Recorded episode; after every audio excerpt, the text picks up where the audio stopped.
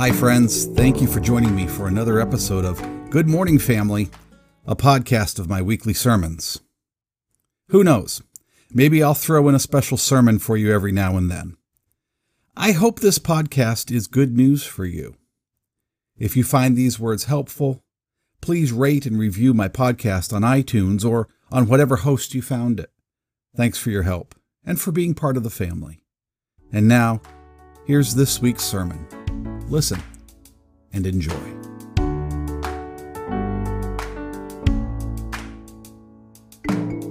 Good morning, family. Today is Trinity Sunday.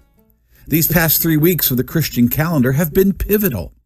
We've gone from the season of Easter to the season of Pentecost. We have journeyed through Easter to the ascension as Jesus ascended to his heavenly throne. Then we experienced Pentecost as God gave the gift of His Holy Spirit to us. In these two events, we see the three persons of the Trinity God the Father, God the Son, and God the Holy Spirit. So, what is this thing, this concept called the Trinity? How can God be three yet one, or one yet three? How can God be Father, Son, and Spirit, all at the same time? That's why we pause on this day, Trinity Sunday, to talk about the triune nature of God. So let's look at John chapter 3 this morning. In John chapter 3, we find a familiar conversation. A man, a Pharisee, a religious leader, came to Jesus under the cover of darkness to talk to him, to ask him some questions. Now, we don't know if this man named Nicodemus came on official business to interrogate Jesus in order to determine his authenticity, his veracity, or if he came out of personal curiosity. Maybe it was both. Well, Nicodemus and Jesus have a theological discussion. So let's read John chapter 3, verses 1 through 7. Hear the word of the Lord. There was a Pharisee named Nicodemus, a Jewish leader. He came to Jesus at night and said to him, Rabbi, we know that you are a teacher who has come from God. For no one could do these miraculous signs that you do unless God is with him. Jesus answered, I assure you, unless someone is born anew, it's not possible to see God's kingdom. Nicodemus asked, How is it possible for an adult to be born? It's impossible to enter the mother's womb for a second time and be born, isn't it? Jesus answered, I assure you, unless someone is born of water and the Spirit, it's not possible to enter God's kingdom. Whatever is born of the flesh is flesh, and whatever is born of the Spirit is spirit. Don't be surprised that I said to you, You must be born anew. This is the word of the Lord. Thanks be to God. Have you ever been hiking? Many, many years ago, I took a hiking class in college. I figured, how hard can it be to get credit for walking, right? Well, the highlight, or the low light for some, was a weekend hiking trip in a beautiful state park in eastern Oklahoma. The story of our hike is rather traumatic. It was a horrible weekend, but that's beside the point. What I want you to know is that when we first arrived at the park, we organized our gear before reporting to the ranger station. There at the station, we saw a sign that read, Trail starts here. I, as a cynical college student, made some smart remark about how unnecessary the sign was because anyone could see that the trail started right there. That's when our guide said, You know, if you don't know where the trail starts, you can't hike it. Hmm, if you don't know where the trail starts, you can't hike it. I've thought about that a time or two over the years, and you know, it's relevant today because today is Trinity Sunday. Today is the day on the church's calendar when we explore the Christian doctrine of the Holy Trinity and proclaim that God is one God and He is God alone. But we also proclaim that God is three persons Father, Son, and Holy Spirit. Now, most folks consider the idea of the Trinity to be way too abstract an idea. I understand that. Lots of people think that the Trinity is something that theologians might worry about and that has little impact on how we regular folk live in our everyday lives. I really do get it. But that's simply not true. The doctrine of the Trinity is like a trail in a forest called the life of God. If we hike this trail called Trinity in the forest of the life of God, we will discover and experience some amazing things. And if we stay on the trail, we will begin to see what God is really truly like in all of his beauty, in all of his wildness, in all of his splendor. What we discover is that God is not the way that many people think he is. Some people think that God is like a gigantic, benevolent father or mother in the sky. Others view God as an angry and stern judge who glares and stares down at us and forces us to obey through fear and guilt. Some think that God is like a divine clockmaker who made the universe and everything in it, wound it up, and then lets it tick away on its own. Others think of God as like some distant, cold, and unblinking star shining out there somewhere, but far away from us in our lives. But when we hike the trail called Trinity, we discover that God is not a fearsome judge, and He is not a divine clockmaker or a faraway star. Instead, God is rather a community of persons, Father, Son, and Holy Spirit, in a living and dynamic communion of love and self giving. Now, before we can hike or walk this trail called Trinity into the life of God, we need, like the hiking guide said, to know where the trail starts. And that is what Nicodemus was asking in our scripture passage today. Nicodemus was a Pharisee, a religious leader. But you do know, don't you, that there's sometimes a difference between being religious, even being a religious leader, and actually knowing God. Nicodemus had a very public commitment to God on the outside, but, and I'm assuming here, he wanted something more. He wanted something deeper. He was seeking a relationship with God on the inside. Nicodemus wanted to journey along the trail into the mysterious forest that is God. So Nicodemus went to Jesus at night, secretly, to say, Jesus, I know you come from God. It's plain to see. And I want to know God too. I want to really know God. I feel like I want God in my life, but how do I begin? Which was his way of asking Jesus, Where does the trail start?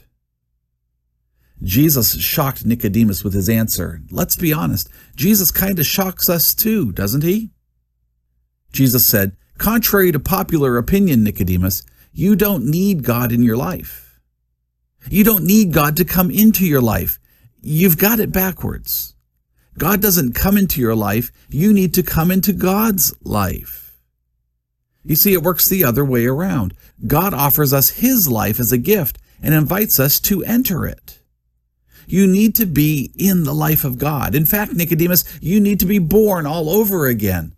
But this time you need to be born into God's life. How is that even possible? Nicodemus asked. The last time I checked, that's a physical impossibility. And Jesus said, I know you don't get it. But there is good news, Nicodemus. The eternal life of God is not far from you. God's abundant life has come near to you. In fact, the life of God is standing right in front of you, talking to you now. You see, the love that binds Father, Son, and Holy Spirit together, the love that flows through the divine life in the interrelatedness of the Trinity, has come into this world in the person of Jesus. God loved the world so much that he gave his one and only Son. He did not come to condemn the world, but to save the world. God sent us his Son as the pathway for us to follow that leads us into the fullness of the life of God which is to say, Jesus Christ is where the trail starts. And when we follow that trail, it always leads us to the joyful and loving life of God.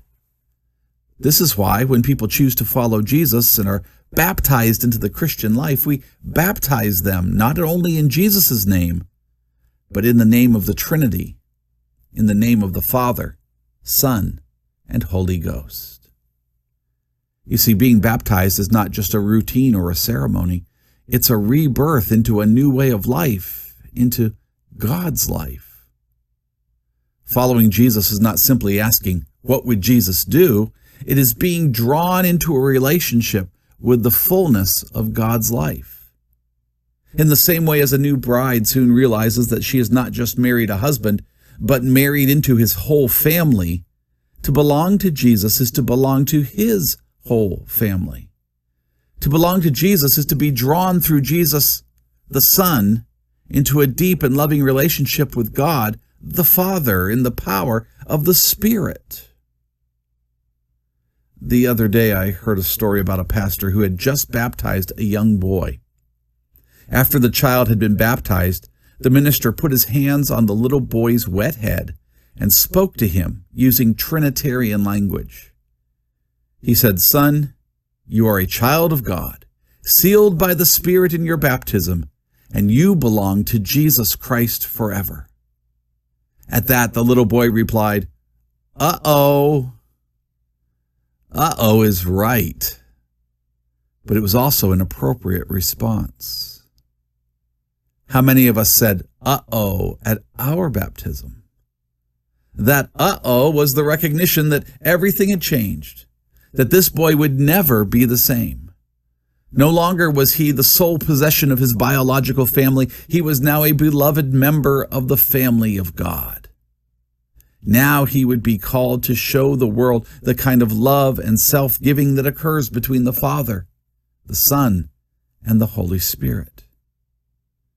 That young boy was called in his baptism, as we are called in our baptism, to live differently in the world to live the life of God, to walk and talk, to live and love in ways that reflect Jesus and that will sometimes be met with scorn and rejection.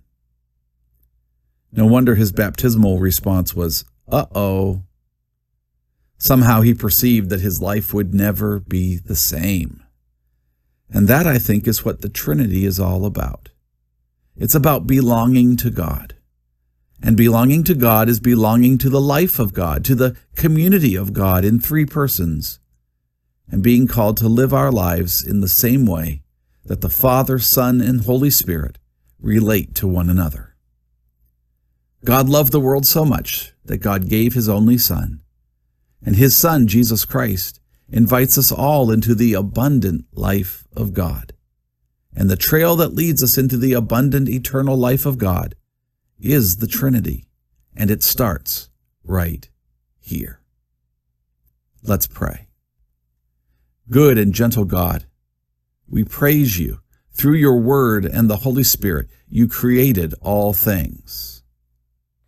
You reveal your salvation in all the world by sending us Jesus Christ, the Word made flesh. Through your Holy Spirit, you give us a share in your life and love.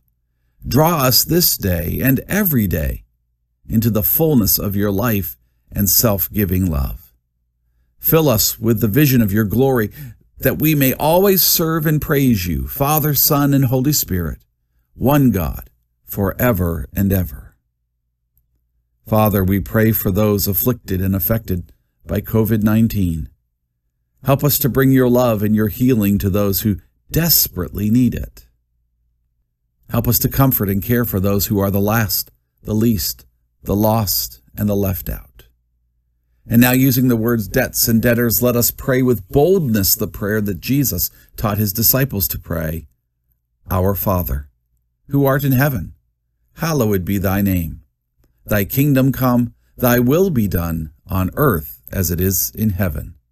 Give us this day our daily bread, and forgive us our debts, as we forgive our debtors and lead us not into temptation, but deliver us from evil.